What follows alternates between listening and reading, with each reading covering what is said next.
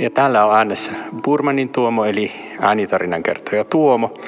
Ja nyt on sillä tavalla, että olen täällä Suonejoilla kellarigalleriassa ja olen juuri päässyt tutustumaan hienoon taidenäyttelyyn Kosketa kuvataidetta pimeässä. Ja minulla on tässä vieressäni haastateltavana toinen näyttelyn taiteilijoista. Esitteletkö itsesi? Joo, eli minä olen Anne Salmi ja olen tosiaan ollut toisena taiteilijana tässä Maija-Riitta Karhulahden kanssa. Ja Maija-Riitta on ää, koulutukseltaan kuvataiteilija ja minulla on enemmän sitten tuolta teatterin puolelta tuo historia. Jos täältä takaa kuuluu vähän kaikua ja vähän, vähän tuota, tuommoista jännittävää musiikkia, niin se kuuluu tähän taidenäyttelyn taustaan ja mehän olemme nyt kellarissa. Eli tälläkin halutaan viestiä sitä, että tämä on tila, jota voi myös monin aistein kokea. Mikä oli oikeastaan, Anne, se lähtökohta, mistä tämmöinen idea tämmöiselle taidenäyttelylle syntyi? Eli me oltiin Maijariitan kanssa kävelyllä ja ruvettiin puhumaan kansantaruolennosta näkistä.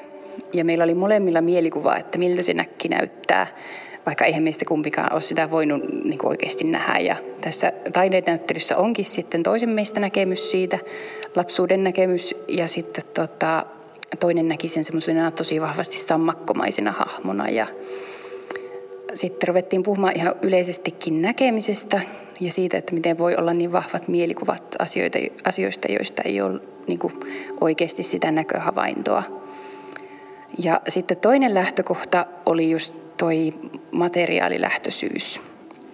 Että kun molemmat työskennellään materiaalien kanssa, mutta sitten taas kokijat ei saa niitä koskea joko taideteoksia tai sitten teatterissa asiat näyttää eriltä kuin ne oikeasti on.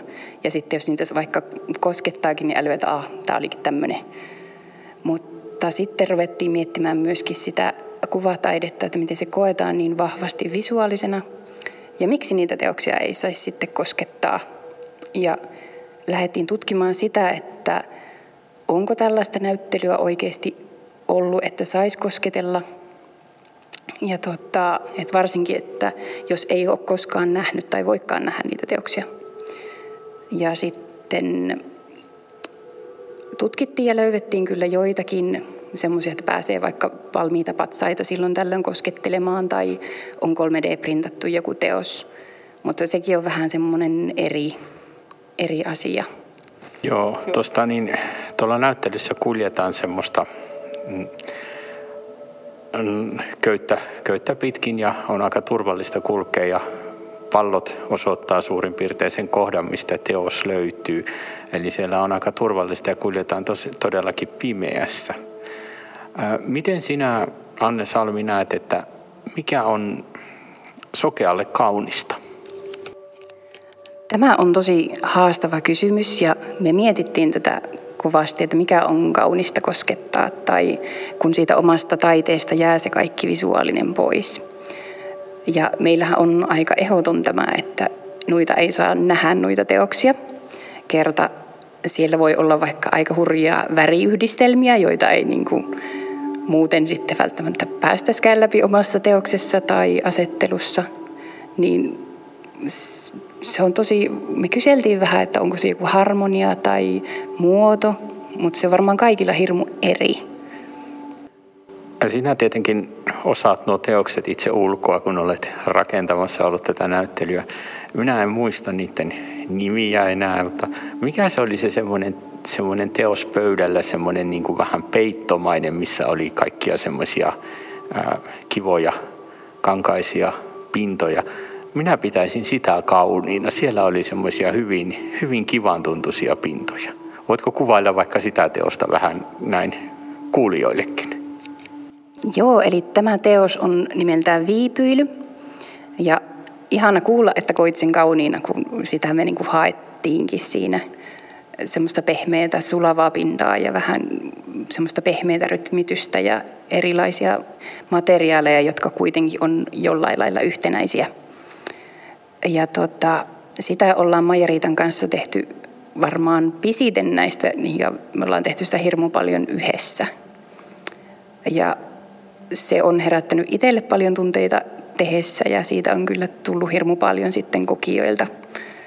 Ja se on sellainen teos, jonka luokse monet on sitten halunnut palata erikseen vielä, että tässä on tietysti mahdollisuus mennä tuo aina uudelleen, jos haluaa.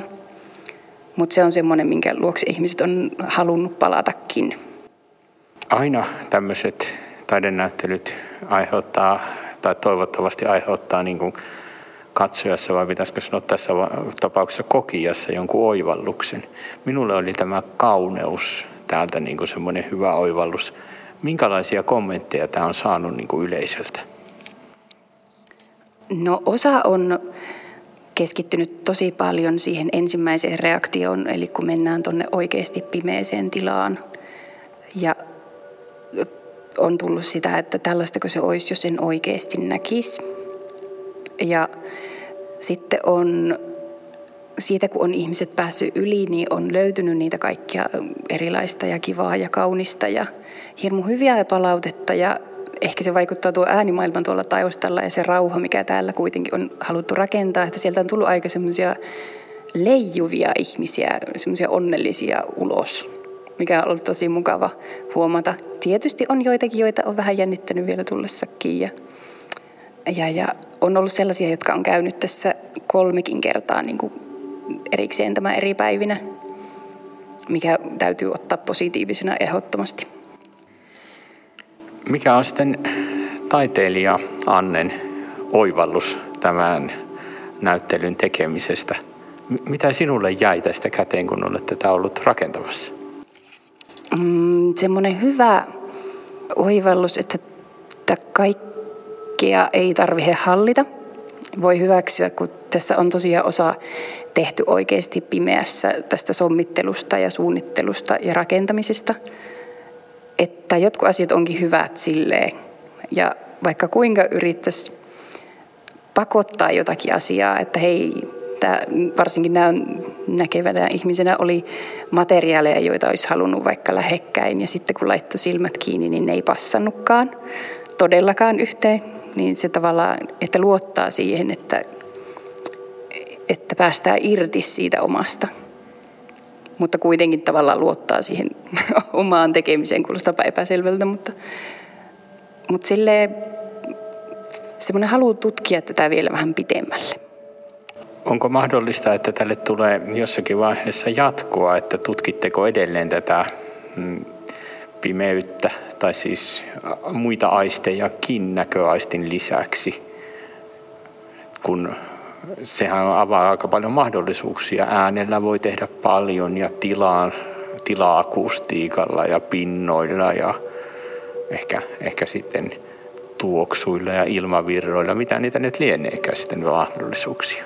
Tarkoituksena on, että tulisi lisää. Meillä jäi teosaiheita vielä, jotka sitten niin kuin, jäi hautumaan.